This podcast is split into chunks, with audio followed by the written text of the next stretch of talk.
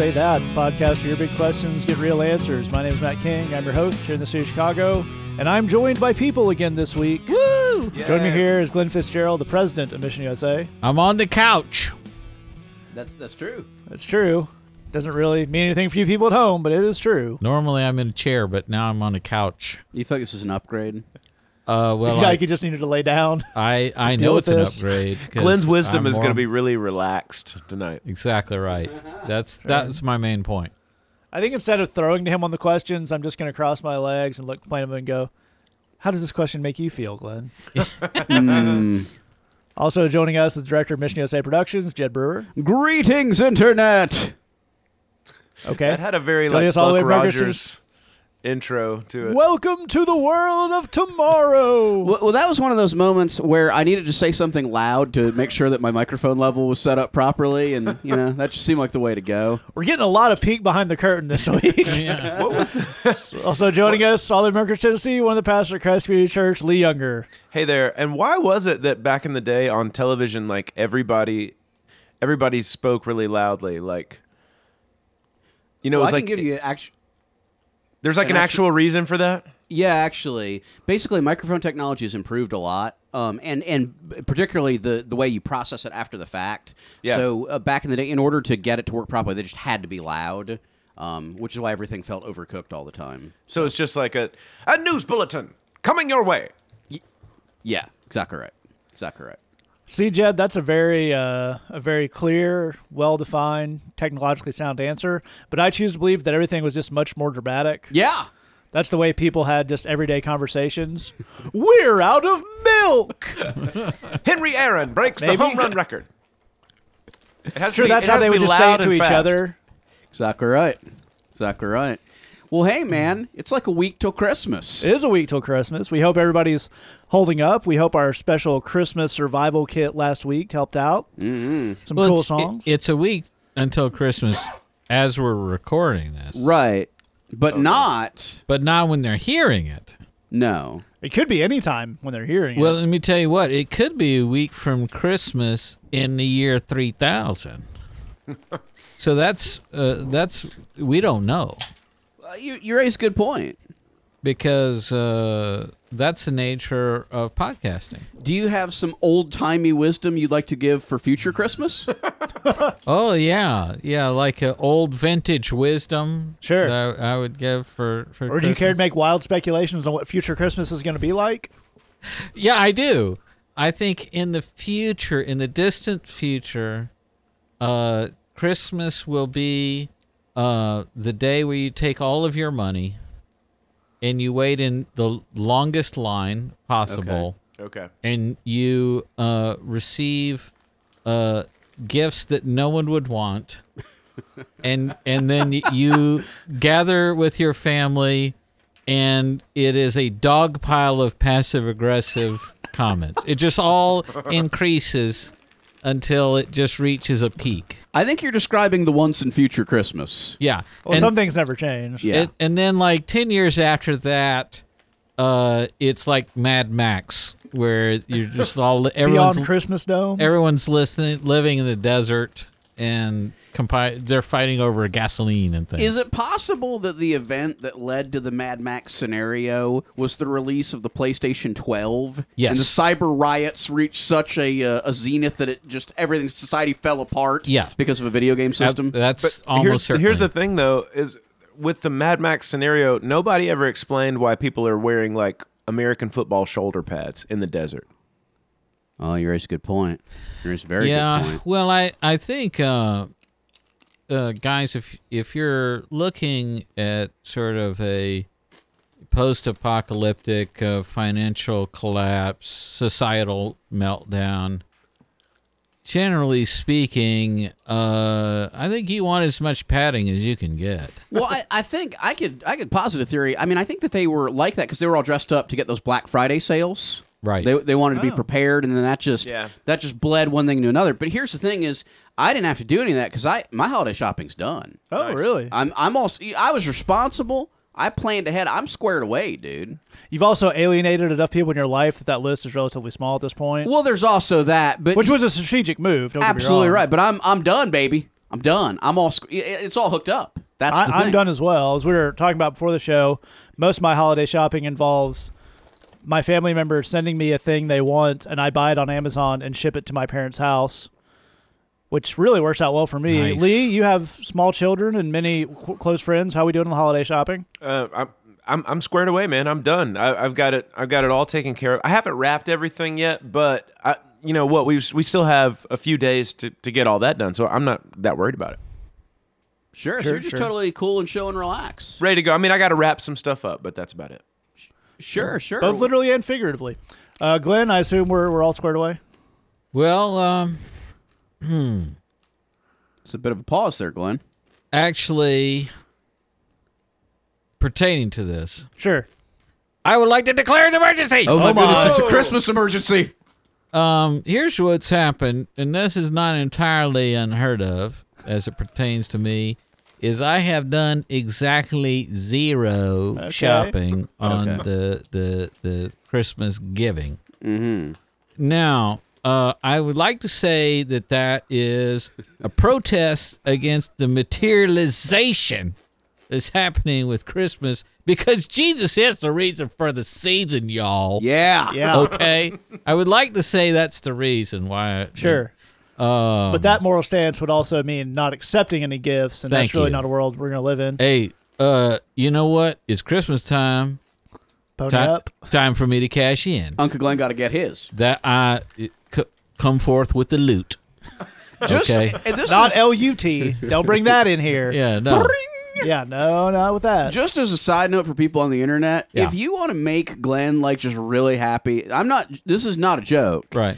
Any form of swag, Yes. giveaways from Yes. hotels, conferences, Yeah. airlines, Yeah. free loot of any kind. Yeah. If you send that to Glenn, he will be a happy, happy I man. actually, that's hundred percent true. Which brings one of my favorite stories, and I can't think of a way to tell you to tell the story without giving it away. So I'll just. You, you can tell. It was uh, Jane is Glenn's wife who has had a number of corporate jobs which involve going to conferences, Right. and Glenn demands swag. Right. So there was a time she came back with they these used to be relatively popular. It's a little like three colored highlighter, hmm. it's a little triangle. right. Yeah, yeah. So she came back and ho- was holding it in her hands in a way that you could kind of only see one of the colored tips. And turned to Glenn, look, isn't this cool? And Glenn thought it was a pregnancy test. Yeah. look, look, look! It's exciting! It's exciting! Look what I got for you, and I stopped breathing for two minutes. so present your swag, present your swag responsibly, is what we're saying. Exactly right. I, I do love swag. Um, but what about swag for other people, Glenn? well, It's that Christmas. generally speaking, I'm much less interested in that. I see. uh, there's not quite the incentive, you know. Now, do you do you have a strategy? I mean, time's kind of running out there, bud. Yeah. Uh, well, uh, uh, i- if it was, if I were to use a sports analogy, Yeah. I'm kind of running out the clock. I see. Okay. I see. So I'm stalling. It's a stall tactic. Okay. Okay. You're doing Uh, old pre-shot clock basketball where you just score one layup and then try to hold the ball for the next 50 yeah, minutes. yeah. Here's here's Yeah. my thinking on this though, Glenn. I mean, one of the things that's been a hallmark of the way that you not only run your organization, but the way you do your ministry is that you have everything everything lined out in these transferable concepts. You know, these ministry principles mm-hmm. that guys you disciple they can they can turn around and say them. I mean, it's almost like they can read your mind, and because you've taught them all the stuff. Why isn't it one of those deals where the guys that work for you just know what the people on your list would want, and they would go buy that stuff for you, wrap it up, and, and sign it from Glenn? You know what? This is a the probably the smartest thing I've ever heard. Well, in my I would life. like to counter Lee sowing the seeds of dissent Yeah. Thanks, Lee. by pointing out, A, Tom, I think you listen to the show. If Lee really cared, he would probably do that for the people on your list. Oh, burn. Also, I just want to point out one of the main Dude, don't go shrapnel on this thing. Don't just go Hey, scorched earth. You you started it. I'm gonna finish it. Um, but also, one of the key people Glenn has, maybe the only key person Glenn has to buy for his wife. Right. Is, let's say Jane opened a, a present. And, uh, this is this is exactly what I wanted. It's very thoughtful. Right. And it came out later that someone had bought that as your proxy. How Right. would that go? Well, now I'm going to explain this to you now. Uh, if my wife opened a present from me, Yeah. and it was the perfect gift, and she loved it. She know for sure someone else bought that. there would be no doubt in that woman's mind whatsoever. It would immediately be suspect. Who bought this gift? What's happening here? I want to know. And would be checking the online credit card things and whatever, and would know exactly. I have one more question about this whole conundrum, uh, Yeah. this whole emergency, which is the problem that you seem to be presented with, Glenn, is that you haven't just you haven't even started your holiday shopping, right? Correct. But the problem here is that when it comes to holidays and gift giving occasions, your Uh-huh. track record is that you always win. Correct.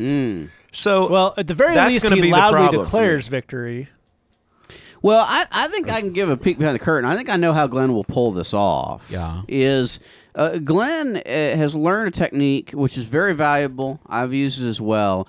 Where you, you go to the store that has the things ladies would like. Right. You know, it's the, the Bath and Body Works. Right, You know, right. the whatever you, you have, you know, but a store that sells, you know, goods that women might enjoy. With the, with the naughty underwear. Sure, all that. absolutely. Any of those, the underwear store. You take a bunch of uh, whatever money you got, you Right. kind of crumple it up, Right. put it. You got both hands Right. held out. You know, like like a, a Dickensian pauper boy. Right, right. You put all that money crumpled up in your hands. You walk in and you look for the first sales attendant. Right. You say, "Pretty lady, It's exactly what I is, is say. is this enough money? Enough crumpled money to buy a gift for my pretty wife?" You, now, here's what's here, people are at home are listening to this, and they think that's a joke. That's Oh. not a joke. I that is as that is eerily close to exactly what's going to Well, happen. that's not just gift giving. That's a Glenn, an Uncle Glenn approved strategy. yeah, Because I've been driving Glenn to the airport before here in Chicago and said, well, okay, we'll drop you off. What gate are you on? I don't really know. right, What airline is it? I really checked. Right. Well, what are you going to do? So I'm going to look s- befuddled and adorable and just find the first woman about my wife's age I can. Right. And appeal to her maternal senses for help. That's exactly everywhere I go. It, pretty, excuse me, pretty lady. Where? How can I get to where? Look, and I just hold out my my information on the ticket or whatever, and just let them work it out. You know, I don't. Yeah. So I just go to the to to the underwear store. yeah. You know, because to me, here's the problem I have. If I pick it out, I want to I want to pay by the yard. You know what I mean? Yeah, I pick up some of them, it, and there's almost no can, I can get 40 feet of burlap for the same price. exactly so what are I'm we trying to talk about. So you know, to me, I don't understand the how do we calculate the price if it's not based on you know square A yardage here. Absolutely. Yeah. So I so so you know I I tell them here's here's what I'm working with. My wife is classy and sophisticated and has taste and all that. So you got to hook me up with that. Yeah. And then, you know, that's what that's what happens. Yeah. And Yeah. but usually I screw it up somehow. Do you? Oh, with the yeah, always.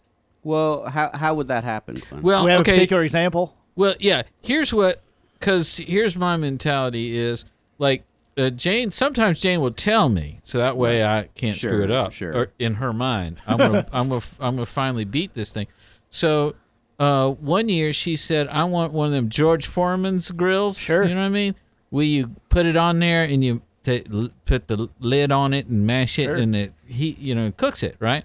She said, "I want one of those." And I want one of those cute little ones. So, so she showed me the picture. It's a cute little, and it just sits on their countertop, and you just make a little paninis. Fun colors. Yeah, whatever, something, you know. And I just, because it's so cute and it's adorable, and I can just store it easily and whatever. So I get to the store and I find it, you know, and that, and I'm I'm picking it up to buy it, and then I say, you know what, to myself, this George Foreman that I'm looking at is for losers. okay. Okay. Let me guess. I haven't heard this story before. Did you decide to supersize it? Supersize this. thing. Okay. Because I'm not getting, see, in my mind, if you get the smallest one, that means you have the smallest amount of love for your woman. Okay. Okay. I'm trying to prove a point. Sure. Okay. Even though she specifically told you what she wanted. Even though that's, she thinks that's what she wants. but hey, I'm not going out like that. Mm. If I just get her what she asked for, then I'm at break even. Sure, I gotta win. You Sure. understand? I gotta get a gift that says to her, in the Christmas spirit, in your face. You- You're, you're saying that you're more giving a gift at her exactly than a gift right. to her. Exactly right. Okay. So I got a giant George Foreman thing. It was huge. Yeah. It and this is not a joke. It was so big that when you lifted the lid on it, you could it would bang into the cupboard and it, you couldn't get it open to put stuff in it. Did it require a 220 volt circuit to run? Put something like that. Yeah. And my poor wife is looking at this thing and trying to figure out what's wrong with me. And, and she looks at me with that look, and I said, You're welcome. Yeah. in your face. then she took it back to Target, got the one that she wanted, and they had a little extra left over, and everybody wins. That's how you win at Christmas. That's how you win at Christmas. Well, I think with that kind of strategy, we can officially declare this emergency over. I think we've solved it. Well, on that basis, I declare emergency off. Indeed. All right, we're going to move on. Ho, we ho, want to remind you one of our special Christmas uh, gifts to you here at Say That World headquarters is if you sign up for Bridgebox, you get a free Christmas EP of songs that Jed has written, Lee has written, recorded by some of our friends, including Zach and Haley from Nashville. We've got uh, Lee did a cover of a great old Christmas hymn from the American Civil War called I Heard the Bells, which has gotten quite a little bit of traction on Tumblr. People seem to be enjoying that. So if you sign up right now for either the original Bridgebox, Mission Bridgebox Classic, missionusa.com slash bridgebox is $8 a month. You get songs, sermons, Bible studies, devotionals, videos, lots of extra little goodies to help you in your walk. Or you can sign up for the Bridgebox Lee Younger version, which Woo! is a brand new song from Lee every month, along with a little intro video, chords, and uh, a selection of Bridgebox stuff that Lee has picked to include in his Bridgebox.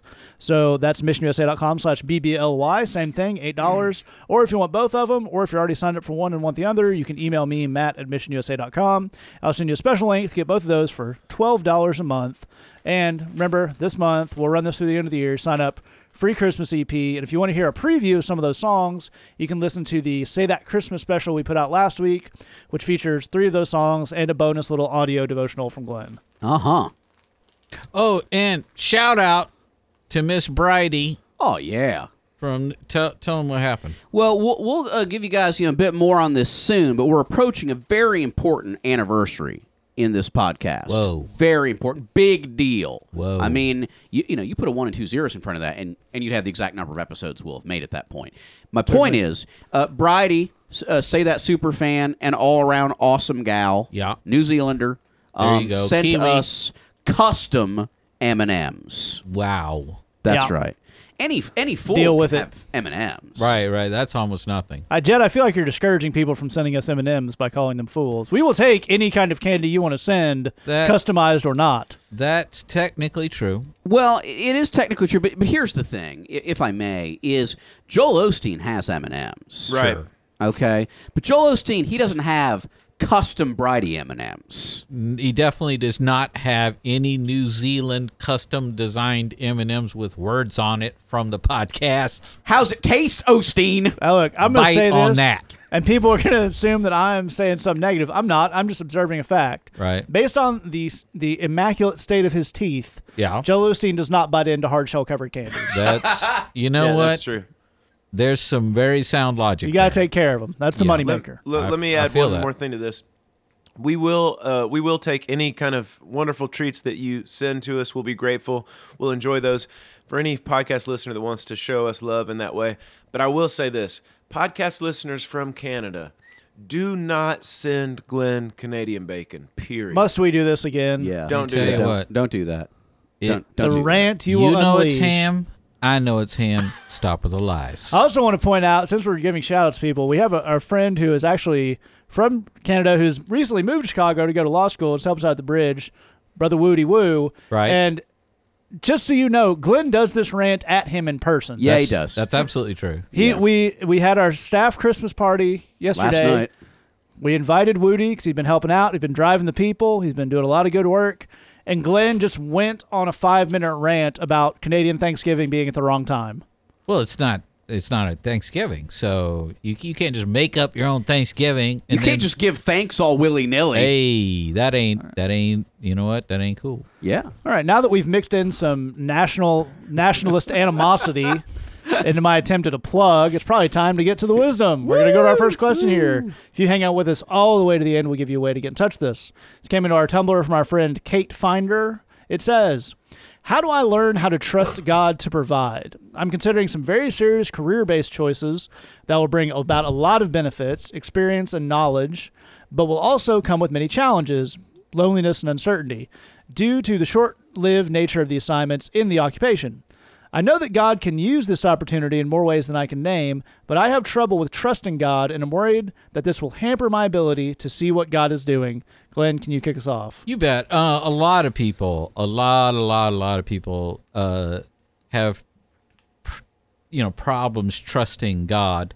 Uh, the rest of them that don't have problems trusting God are not even trying to trust God. Yeah, that's the truth. Uh, there's very little uh, of I'm going to put it all on the line because I know God wants me to do it, and we'll see what happens. There's a great deal of pragmatic thinking and practical thinking and uh, hedging your bets and covering your behind and a lot of that that's happening out there. Sometimes that's what God wants you to do, so that's all good. But um, uh, speaking as someone who's stepped out uh, and just absolutely needed God to provide, uh, I can tell you that was a very lonely and scary moment, and I didn't have a lot of people around me that knew what that was all about. Uh, so you're you're not alone in that, uh, having struggles with that. Uh, the next thing is you ask, uh, how do I learn how to trust God? And you don't uh, learn that you choose it. Uh, the learning part is how to follow through with that. You know how to live with that choice. Um, and uh, uh, you know, uh, so in other words, it, it starts with making a decision that you know to not be rational and logical and practical. Uh, you're making a decision that's of the heart, that's um, uh, something that you believe to be true uh, on a spiritual level, that God's got your back, that He uh, handles all these things. Uh, and it's about being able to follow through with that choice and living with the worry, living with fear and, and, and doubt and all those things.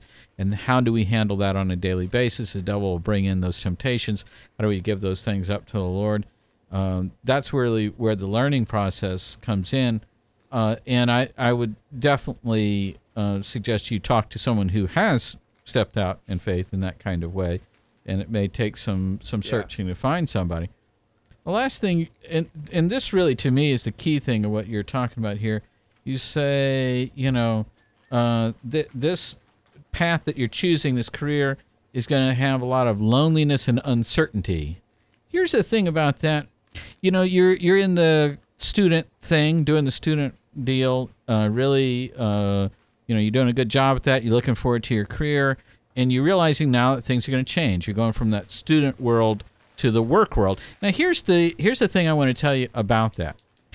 All of the school all the, the, the skills that you use to be good at school are almost universally not transferable to any other area in life. The the premise that a lot of us work on is if I'm really good at being a student, I'll be really good at being an employee. I'll be really good at being a wife or husband. I'll be really good at being uh, a Christian, uh, you know, whatever. Uh, here's the thing: uh, uh, uh, being in a collegiate environment, being a student involves onboarding a ton of information, then regurgitating that quickly, and then moving on to something else. It's a great skill to have. You will undoubtedly use that here and there. But generally speaking, most everything about your life moving forward is about relationships. Uh, that's relationships, of course, starting with the Lord, uh, relationships with the opposite sex. And yeah, even in your job, you may really need to have a lot of skill at forming relationships and bonds with other people in your work environment. So when you talk about loneliness and uncertainty, that actually is the whole thing about leaving school. Everything is uncertain. The thing about being a student is if you get the answer right, they have to give you that grade. The thing about being in the work environment is you can go in, make a presentation to your boss, and this presentation will be the thing that will save this company and keep it from going under and all of that. Pass. yeah, and the, the boss says, "Nah, I don't like it. You know what? I don't like your face either. You're fired." And that's it. It- you you could be right in every way, and it counts for nothing. That's how the world works. So you're really leaving. Uh, uh, you're, you're entering a world where everything works differently than where you were at. Uh, and I think it's absolutely good and right for you to focus on trust. I think you're really smart to be looking at that and to say, you know, hey, Lord, uh, uh, I need to to uh, recognize that I'm in a world where anything and everything can happen, and I need to know that you have my back and that I'm doing what you want me to be doing. Absolutely, Jed. Well, Kate, we really appreciate you writing in, and uh, we really appreciate your question. I want to pick right up where Glenn left off because I think that's so key. One of the things that I think Christians get confused about a lot is the idea that there is safety outside of what God's asking you to do. Right. Yeah, yeah, That, you know, what God wants you to do is this weird, crazy, dangerous option, and your plans are the safe ones. yeah. Here's the truth, and this may sound a bit like bad news. There's very good news waiting at the end of it. The bad news is uh, there's no such thing as safety and security in this world. Right. Right, Uh, at right, all. right. None. Uh, one of the things that I, I think has kind of messed with the brains of a lot of us is that we uh, kind of came up, depending how old you are, we kind of came up at the tail end of something of a historical aberration. Uh, The uh, at least in America, the idea of um, a middle class where if you just play by the rules and do what you're supposed to, everything will work out for you, Right. and life will be comfortable and whatnot. That's never really existed in history. Um, and it's actually kind of drawing to a close, at least in the U.S. Mm-hmm. And um, what it's returning to is the idea of, as Glenn was just saying, the world doesn't owe you anything. Right. Uh, the world is, is cold and hard and unforgiving. Nobody cares if you do the right stuff or not. Um, you know, if somebody thinks they can make a buck by firing you, believe it, they'll fire you tomorrow. Oh, yeah. That's that's the nature of of the world. So I think one thing that we want to look at, and this is, and, and understand what we're talking about here almost never gets discussed in church ever. Um, but one of the things we want to be clear at is outside of the Lord, there is no such thing as safety and security. That Right. just, that does not exist. There's denial. And there's not wanting to think about the bad possibilities, but that's not the same as safety and security. And you may note that Jesus talked about this exact topic. Uh, he told stories about people kind of storing up goods for the future and being smart, and God coming to them and being very less than impressed with those decisions. But I think the other thing that we want to look at with you is that what God is offering you is a get to rather than a have to. See, I think it's it's easy to say, well, I've got a plan that would be comfortable and safe and warm, and it, it actually wouldn't. It wouldn't be any of those things. And I have this Christian duty over on the side that I should probably go do because it'd be bad for me not to. But I think that's the wrong way of looking at it. If you can dig what I'm saying, it sounds like what the Lord has before you is adventure. And that's something worth taking hold of. If you took what you would consider to be the safe option, I can't guarantee that doom would happen, and I hope it wouldn't. But what I can guarantee would happen is unbelievable boredom.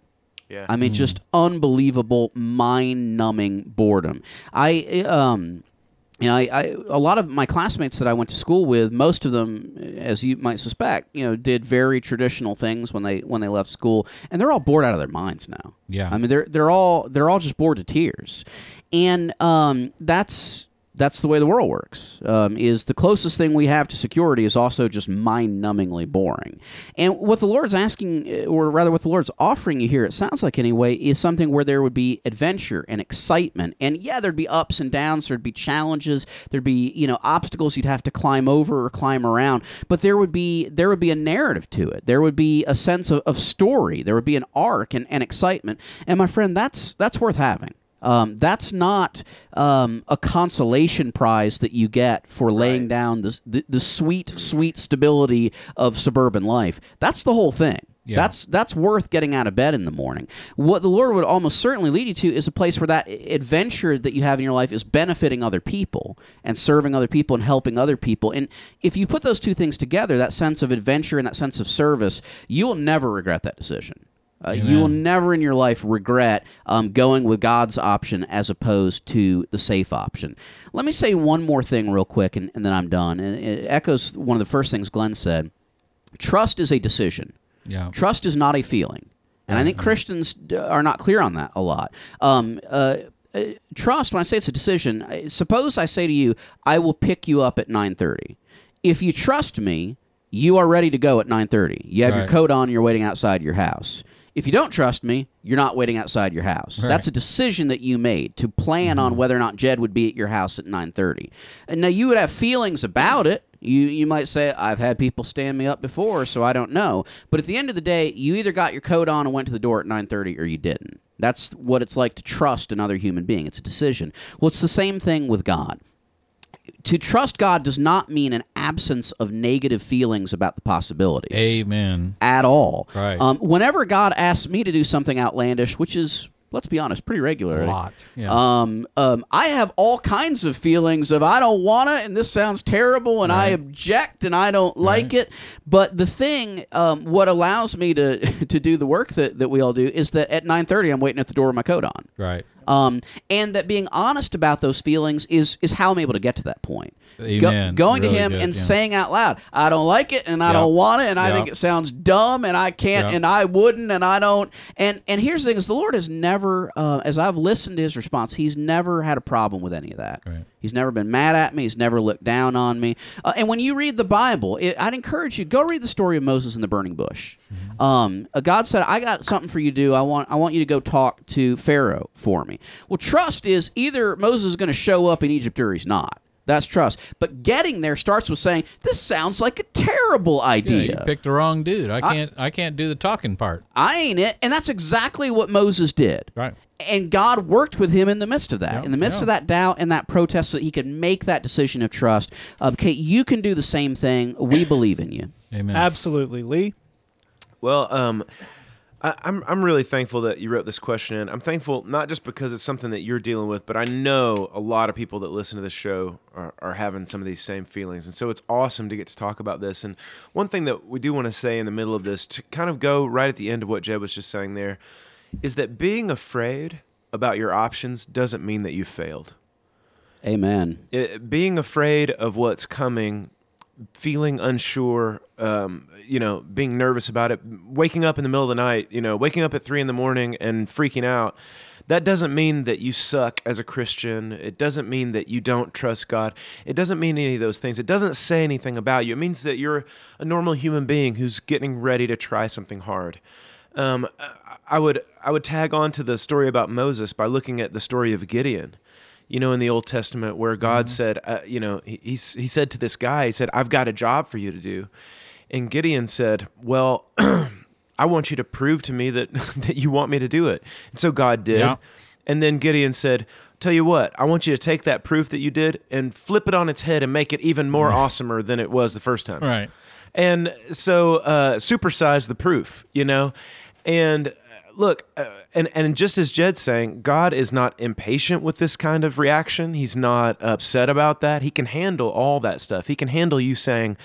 I need you to show me that that I can trust you, and I and I need to I need to know that you've gotten people through stuff like this before. I love that Glenn kind of glanced at this thing that was such a key part of of the stuff that he was laying down, which is ask the Lord to show you somebody in your life, find somebody at your church or find somebody in a mission organization or something like that who has trusted God to do hard, adventurous, difficult stuff. Yeah. And and sit down with them and say, I'm gonna I'd love to buy you a sandwich, I'd love to buy your lunch, and I just want to ask you what it's like to to trust God. You know, find somebody who's, you know, hopefully your church supports some missionaries. When one of them's in town, ask them if you can take them out for lunch after church and just ask them to tell you stories about what it was like to, to trust God when it was hard and, and what did they learn in the middle of that. And the last thing I would say on this is, the thing that you need to do before you've got to jump with both feet, you know, off the cliff into this huge adventurous decision is ask the Lord to show you some small things that you can trust Him in that are a little bit scary. Because one thing that would really help is just some reps. Uh, I I mean, repetitions. Just do this some. Ask God to give you something that you can trust him in, something that maybe freaks you out. Maybe it's maybe it's some little service project. Maybe it's, you know, uh, going out and helping out at the, the homeless shelter. You've never done anything like that before. Going to an old folks home and asking them if you could, you know, volunteering at a hospital, doing something outside of your box that would require some trust from you or some provision from God.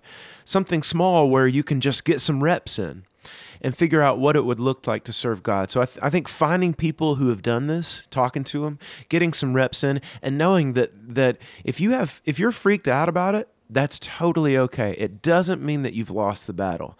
The you know if you if you're freaked out about it and you show up anyway, you're all the way there, and you're right up there with the with the hall of saints in the you know in in the biblical accounts of people who trusted God all the way with their lives.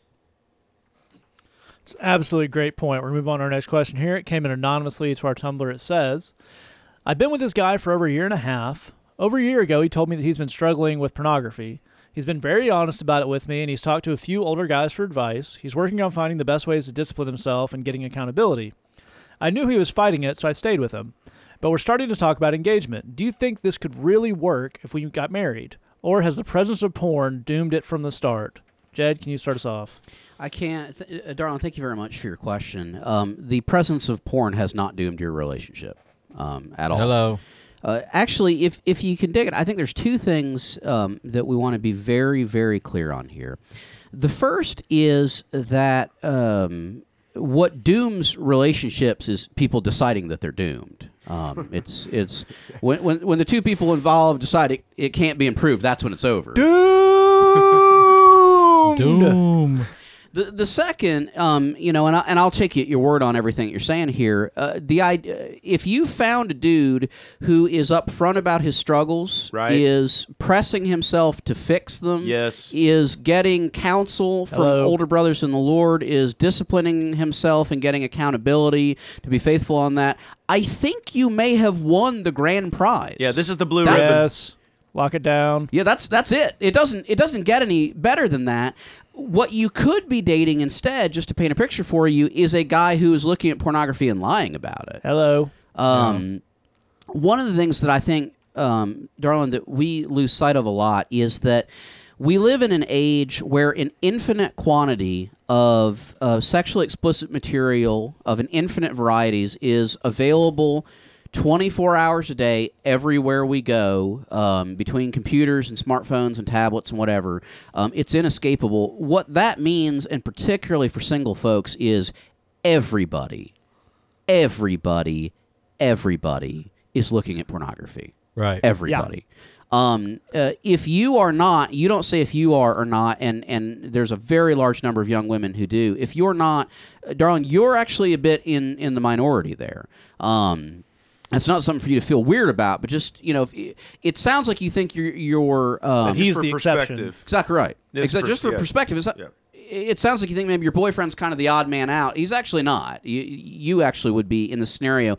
But here's here's the thing on it is um, the idea of people being honest about their struggles, confronting them head on. Um, you know, saying I'm I'm gonna I'm gonna take this a day at a time, but I'm gonna get advice, I'm gonna get wisdom to go after it. That's it. That's Yep. and the thing is, that's the way, that's the model for what you'll want to see him do with everything Yes. in his life. Thank you, dude. suppose for a second that the two of you get married, um, and and I I would strongly encourage you to not discount this dude that you're with.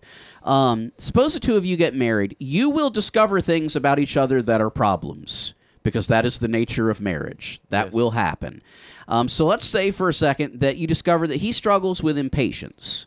Um, that he's just, you know, he ought to be uh, more patient about things, more understanding about things, and it's easy for him to get impatient. All right.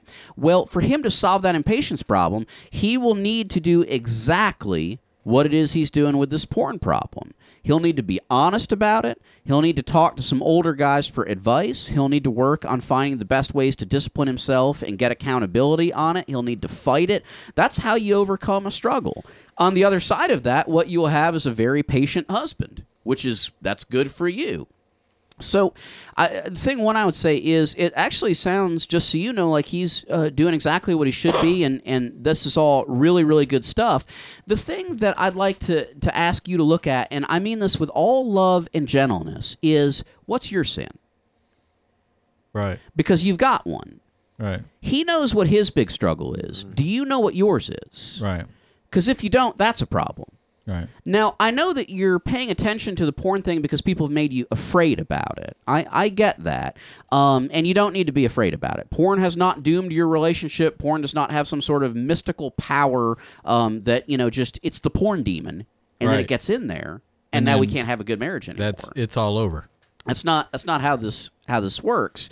Um, but if you have struggles in your life that you're not aware of, and because you're not aware of, you can't be doing anything about them, that will cause problems in your marriage. Right. If you've got great big blind spots about your own struggles and your own issues, that will inevitably cause huge problems in your marriage. One of the things that's a narrative that gets passed around a lot right now, and it's really unfortunate because it's really false, is that Christian marriages are composed of Christian wives who are cherubic hmm. and basically perfect. Right. And really just want to have Bible studies all day. Right. And and maybe sing some hymns together. Right. And just be there in a pink cloud of wonderfulness. Yeah. And dastardly, dastardly husbands who live for naught but the sweet embrace of naughty, naughty clown porn. Right. And that's what that's what a marriage is. Whatever the people are into. Whatever the people are into. Here, here's the thing, darling, that you need to know is you're both sinners. All right. You're both great, big, scary, dirty sinners, and I know that because so am I, and so are all of us. That's that's what we've got down here. But if someone's convinced you that you're not, that you're basically squared away, but he's bad, that attitude will kill your marriage. Right. The, the porn won't, but that attitude will. That will Right. absolutely deep six it. So I think if you want to look at are we ready for engagement, is that something we want to think about? The thing I'd encourage you, and I mean this with all love and gentleness uh, and with respect, the thing I'd encourage you to look at is what's your problem?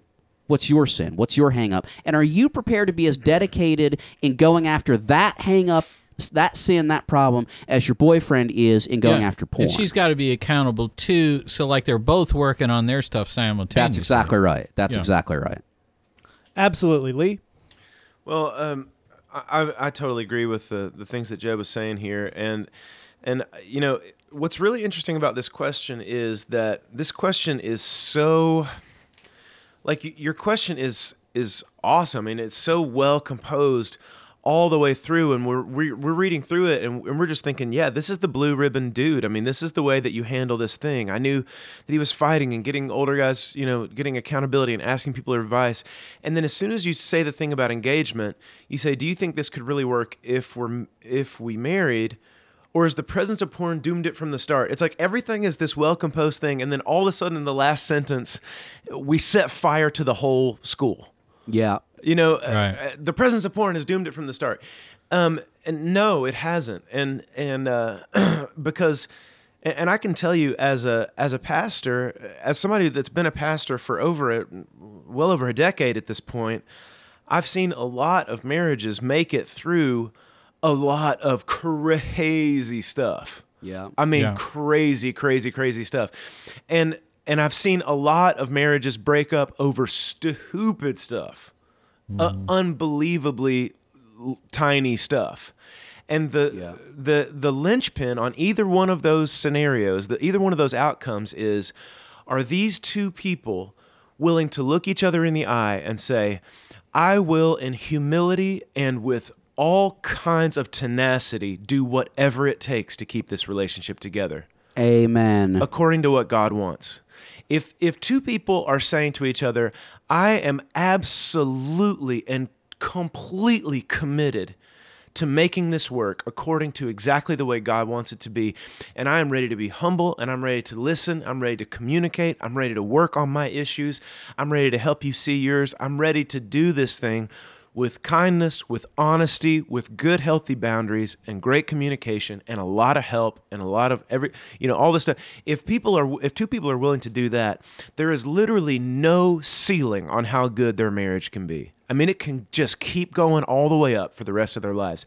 But if somebody says, "Nope, this is my thing," and you know, I'm not willing to move past this, then as Jed said, when they decide it's doomed, it's doomed. It doesn't even matter if the thing I've seen it I've seen people get derailed for for much less than this. And I've seen people make it through on much bigger things than this. Now, that being said, the the married guys on this podcast will say, you know, if if we were talking to the dude, we would say, dude, you are doing it awesome. You are doing this thing the right way, and you are you are on the pathway to getting out from underneath this thing, which is exactly what you're going to want to be. You do not you do not want to carry this thing into your marriage. You want to get you don't you you don't want to wound this. You want to kill it. And that's the oh. way that we would talk to this guy. Now, I the reason I say that is we want you to know that we have your back on on one thing that's very important, which is n- even though pornography is completely pervasive, like Jed's saying, getting the perspective that basically anybody that you know has either experienced it or is fighting their way through it or whatever, um, or is completely and totally, you know, in, in the middle of it and not working through it at all. Um, even though it's ubiquitous, pervasive, we we absolutely understand that as the person that is romantically involved with this guy, it makes you feel like crap. We understand Yeah. that, and uh, and and and you know, I, and I'm sorry about that. And it it would make me feel like crap too. And there's a lot of emotional stuff that you need to be free to express to this dude in a way that he understands where you're coming from because he's going to want to factor that into his fight to get through this thing. Because yes you guys you don't want to carry this into your marriage and he's going to want to kill this dead. And and I'll say as as Jed's saying this guy is doing it right. This is the way to do this thing. This is the way to go about it. It's the only way to fix it. Getting super emotional about it and deciding I'll never do it again. That's not the way to stop um, But if, the- if I have a bunch of tears when I say I'll never do it again, does that does that make it better, or more effective? More tears makes it Uh, more better. absolutely not okay. okay. that makes absolutely no difference.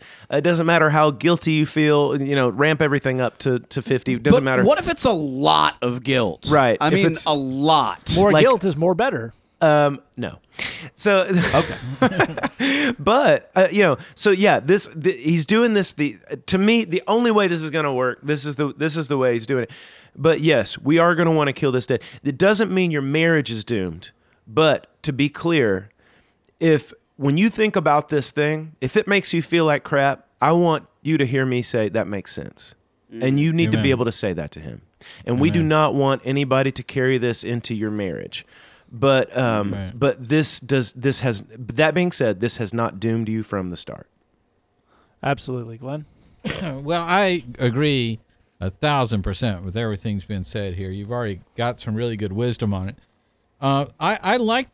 I agree with these guys. I like the idea of preparing for this marriage. I like the Yeah. idea of we're we're looking at stuff and saying, I think this stuff needs to be dealt with before we get into marriage. And I think it's okay even to say, you know, we can we can understand that we're sort of pre-engaged or whatever, engaged to be engaged or whatever, but we don't want to announce things and we don't want to start planning things till we get over uh, certain things. I think that's great. Uh, uh, I think it's, uh, and I agree with Jed. I think you you need to have list two of your stuff uh, for you to be working on. Yes. Uh, and you may uh, you may find a lot of stuff that's not as scary sounding as porn that could be just as destructive, if not more, long term. So I think let's uh, uh, you know widen our perspective. And let me just very quickly say this while while while I'm at this point. Um, here's what you need to know: if you're an American writing this question in, you're part of American culture. Um, here's what you need to know: Americans are just crazy, insane, obsessed with sex. Yeah. it's just you need to know that about yourselves. That anytime you have a thought or feeling about sex, sort of in the public sphere or whatever, it's overcooked. Yeah. You've just uh, you need to just take it down about three pegs. Yeah. Yes, this is wrong, but it couldn't doom anything. This is dumb and it makes you feel like crap, and it, it- therefore we should stop it. Absolutely right. Point very well taken. On the other hand, it's pictures of naked people. Yeah. That's it. Yeah. Okay. So let's you know there's a, a there's a point where we have to um, sort of check ourselves and get a bit of perspective on it. Um, uh, and I agree with these guys. I, I like the idea that we're fighting it, but I think the key thing that you're looking for, and I think these guys hinted at this, the key thing that you're looking for is learning about it. You want Yeah. your you don't want your man coming back to you and saying, "I know I'm free forever because I prayed and I felt Yeah. my Yeah. spirit moved and I wept and then I did a thing and then I danced a jig and now I know I'll never do porn again." Uh, no, uh-uh. Here's what it is. Uh, if he comes back and says, "You know what? I realize I'm doing porn when I'm lonely." Yeah. or Right. when Stressed I'm out. depressed. Yeah, something like that. And I so that's my trigger. Yeah. So I what I'm working on is whenever I know I'm having that trigger, then I'm going to do something different. And I've worked out what that something different is. And you can hold me accountable when you know I'm depressed if that's my trigger or if I'm stressed out and that's my trigger. You can remind me to use my other thing that I'm going to do. Maybe that's exercising, or maybe that's playing a video game, or wh- whatever it is. You can remind me to do my other uh, uh, deal, and I'll. Uh, that way we can help each other out, and you can tell me your thing, and I, that's your trigger, and I can help you with yours. And this is, as these guys are suggesting, this is awesome marriage prep stuff Yeah. Yeah. if you can work on stuff that's part of your lifestyle, part of your personality, and you can transform that in a way that's solid and permanent, and no one's going nuts, no one's stressing out, no one's crying, no one's whatever, where it's just solid learning and growing, that's as good as it gets. Last point I make about this is uh, uh, totally agree. Porn doesn't doom anything, but I do think um, he needs to have a perspective on why he's interested in in the porn. Uh, and I think that you know part of it is recking for for him is recognizing that the thing about porn is you're hundred percent in control of it. You, in other words, the the internet's always in the mood to give you sexual content. Yeah. Yeah. You don't That's have the slogan of the internet. yeah. There, there's Always ready. there's no foreplay uh, on the internet. They, there there's no, you don't have to you know give it some wine and put on some. You music. never buy right. these flowers. Spare us the details, Yeah. So anyway, anyway, uh, lest we learn too much about someone. yeah, yeah. So the, the, that's the thing about uh, uh, that's different about a relationship. But what he needs to know is two things, uh, and and and maybe this is part of what you can give him a perspective on. He right now it's a choice be- between something that is fake, shallow, and unsatisfying. It's pleasing, obviously, where we wouldn't, but it's not satisfying. That's why you're obsessed with it. If you were satisfied, then you'd just be satisfied, and you wouldn't, you know, whatever. You would, uh, y- your your choice is between something unsatisfying and uh, ultimately shallow and fake versus the real thing. Yep. Take five seconds and think about which of those two you want. Yep. The second thing is to recognize that this control piece might be something you're concerned about in your relationship with your lady. What if I'm in the mood and she's not in the mood? I'm in the mood a lot. Yep.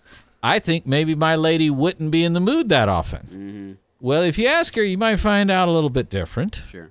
Uh, but you also can work out, we're not going to get into graphic details, but you can also work out what happens if I'm in the mood and you're not in the mood, and how do we deal with that, and how do we uh, negotiate that.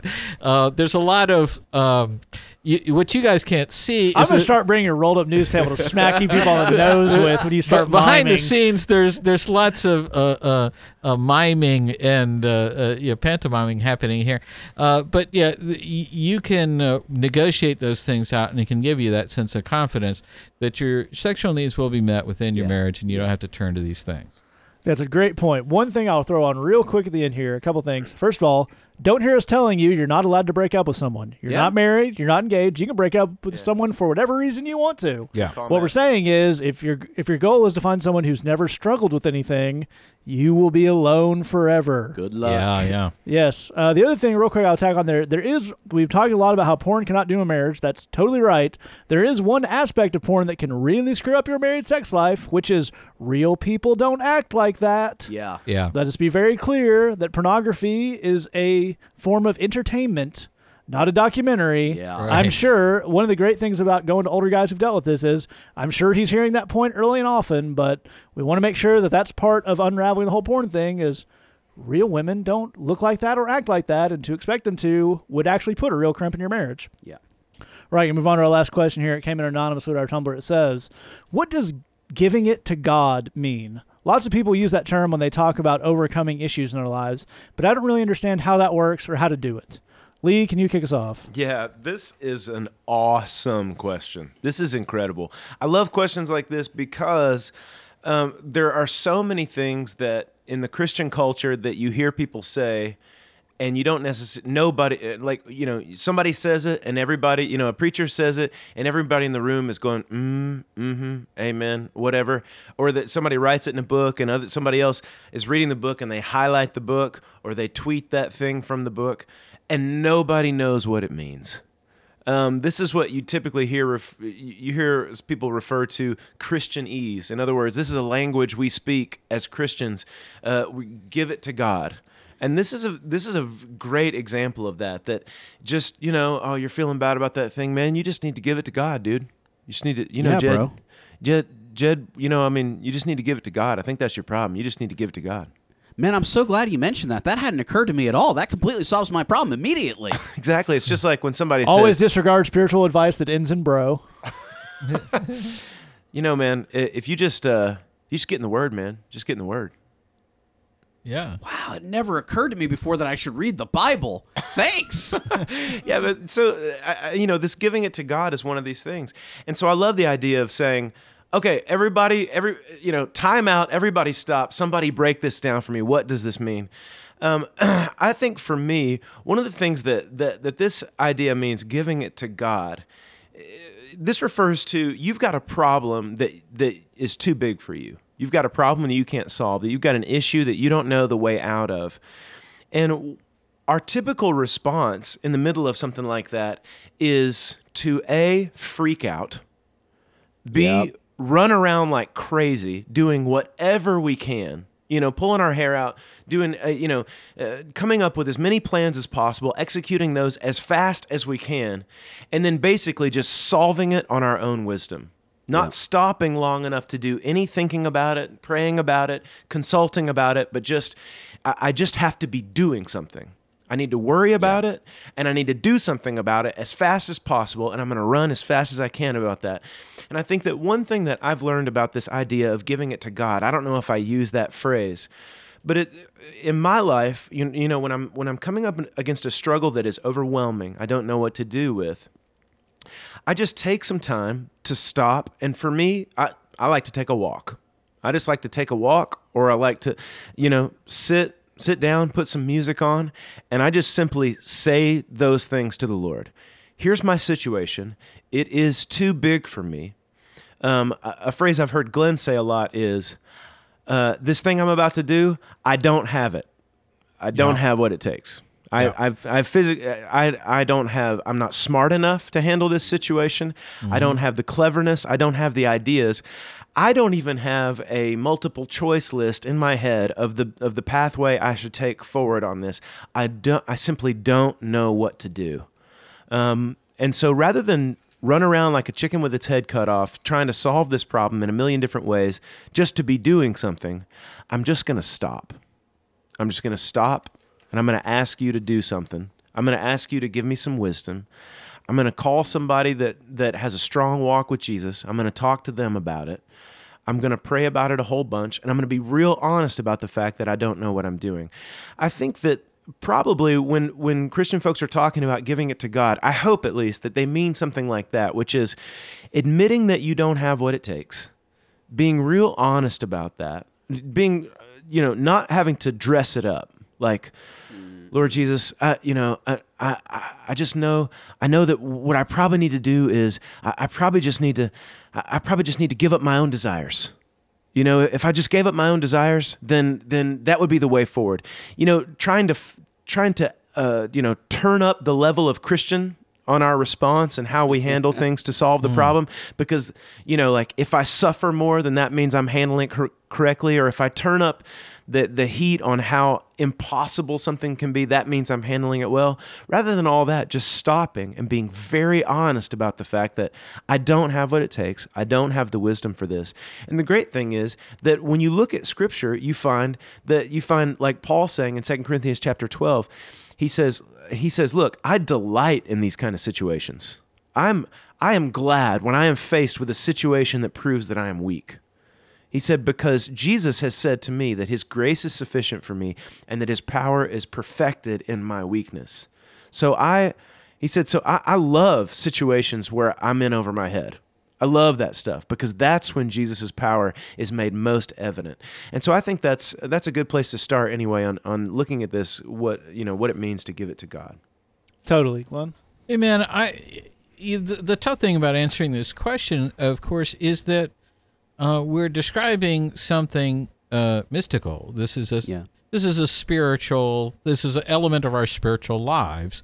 So how do you describe something happening on a spiritual level in words that make sense to other people? It's kind of uh, semi impossible to do. The only way I can think of describing it is sort of uh, giving a physical example that will allow you to picture it, maybe not unlike um, how you would do with, uh, uh, you know, a parable or something like that. So think of it like this: uh, picture in your mind, uh, and this is kind of the way I do it. So hopefully this will work for you.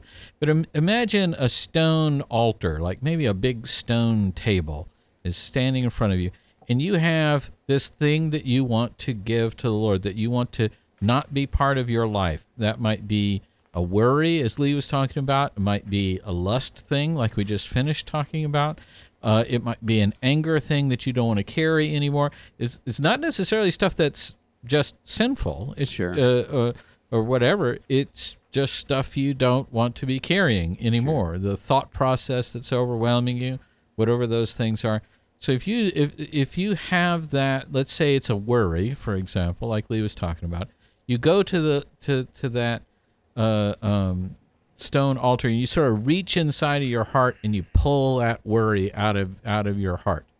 Uh, and when you do, you'll feel it sort of uh, hanging on and trying to, uh, you know, hang, hanging on by its fingernails there, you know, as you're trying to rip it out. And you put that, uh, you put that worry on that altar, uh, and then this is the key part: you release it. Uh, and that's key. We have a lot of things we're struggling with, a lot of things we talk to God about, but we don't really release them. So we, we take it out of our, pull that out of our heart, we put it on that stone altar, but then we take our hands off of it. And then the third step in that process is we ask God to take that away. Uh, so if you think about sort of that Old Testament altar where they would, you know, burn up the sacrifices or whatever, so that He, uh, you know, totally consumes and and takes away that worry. Now, here's what we find: is we were sort of giving up that worry in a general sense, but then we find out there were we realize at that point we we um there was a part of this thing that we were worried about in a way we didn't really realize we were worrying about it. So I have to go back in there and kind of pull that thing out. And then you realize, well, that worry was kind of hiding another worry. And you got to pull that thing out. And then you wake up tomorrow and you start feeling worried all over again, and you got to give that up. Yeah. So I think Christians, when they talk about giving things up to the Lord, they they're picturing a one-time process or something. Yeah. That doesn't work for me. That's not how my life works. Maybe I'm a really weak Christian or something. Uh, but uh, uh, w- what we're talking about is a continuous process of take taking that, uh, pulling that out of our chest, chest, uh, releasing it, allowing God to take that away, and then asking God to put something else in that spot, whatever that. If if I'm if I'm uh, if it's worry, what I want is to have uh, some wisdom on how God's going to deal with that. I want some strength so that I don't go back to that worry. I want some peace so I don't freak out about it. Maybe a little bit of joy. I got all I got a whole cocktail of cool stuff that I know I'm going to need, and I'm asking God to kind of plant that in my heart in that space where I uprooted that uh, thing that I that worry that I had. So I think that's the way I think of it, and that's the way I sort of picture it in my mind. And it's the only way I can think of to describe it in physical terms. But hopefully that gives you an idea. Absolutely, Jed. Well, both these brothers have actually done a great job of breaking this down for you. Let me offer you just kind of one more uh, very similar way of looking at it. Uh, even uh, secular counselors, um, when they're helping people who have experienced a loss in their life, maybe uh, someone uh, close to them has passed away, uh, they talk about the concept of grief work. And one of the things that they that they mean by that is that you have this huge, huge a pool of kind of confusion and emotion and grief that you need to process through in your brain. Right. But you cannot do it all at once. Um, Right. Your brain would explode. And as Lee was describing, when we're worried, when we're afraid, it tends to want to be just think about nothing but me until it's fixed, um, Right. which which doesn't work. So what counselors, including secular counselors, encourage people to do is they say, think of your grief as a box that sits on a shelf. And once every day, maybe if that's too much, once every week, you take that box out, you take the lid off of it, and you look at what's inside. You you think through how you feel about the fact that this person is gone. You you think through what your life will look like without them uh, here anymore. You feel that sadness and that discouragement and that loss, and you set a time limit. Maybe that's ten minutes. Maybe it's an hour. Maybe it's somewhere in between. But at the end of that time, you put the lid back on that box and you put that grief box back on the shelf and you leave it there until it's time to open the box again. And then you get up and you go about the rest of your life. That's very, very similar to giving something up to God. It's a very similar process. Here's with that in mind, here's how giving it up to God works. Is you say you have this huge intractable big problem in your life. You know, it's the holidays. Maybe you're struggling with the fact that your family has a lot of issues and you have a lot of grief about that and, and a lot of i don't know what i'm supposed to do and i want to be a good witness to them i want to love them but i also want to punch them and i don't really know what do i do with all that? Well in a similar way giving it up to god means saying god i have this heavy burden weighing on me. It's like i'm carrying around a big bag of rocks everywhere i go and what i'd like us to do is maybe once a day, I want us to take 10 minutes, God, you and me, and I want us to sit down and I'm going to set that bag of rocks down and I want us to open it and look inside of it. I want you to give me wisdom about um, uh, how am I supposed to love these people? How am I supposed to treat them? What does it mean to be a Christian in this kind of situation? Maybe I need to go get some wisdom from an older Christian or a pastor to help advise me. Um, I need you to, to, to help me to work through forgiveness uh, for the way these people have treated me. But at the end of that time, I'm going to close the bag, but I'm going to ask God for you to carry it for the rest of the day. Rather than me hauling this bag of rocks around and being weighed down by it, God, I want you to carry that bag of rocks. Now, tomorrow, same time, same place, we're going to set that bag down again and open it again and look at it again. We're going to get in it, and I'm going to try and get you to give me more wisdom and more um, help and help me work through that forgiveness. But at the end of that, I want you to be the one carrying that bag of rocks because I got other stuff that I got to do. I've got other things you're asking me to do. And if I'm carrying a huge bag of rocks around, I can't do any of those things. I'm weighed down, I'm slowed down, um, and I know it doesn't need to be that way because you're willing to carry it for me. So we're going to each day, we're going to sit down together, open that bag, look at what's inside, talk it through, but then you're going to be the one carrying it, not me. I'm going to let you ha- hold that weight, and I'm not going to think about it or worry about it again until the next day when we look at it again. That's what uh, grief counselors um, would, would describe, and I think it's a very similar process here. That's a lot of good stuff. All right, we appreciate you listening. If you have a question for us, say that podcast at gmail.com or thebridgechicago.tumblr.com. Remember, in the month of December, if you sign up for either Bridgebox, missionusa.com slash Bridgebox, or our special Lee Younger Bridgebox, missionusa.com slash BBLY, you'll get a free six-song EP of original and some reworked Christmas songs. Thanks for listening. Just remember, we love you. God loves you. There's nothing you can do about it. Oh, help me, pretty lady.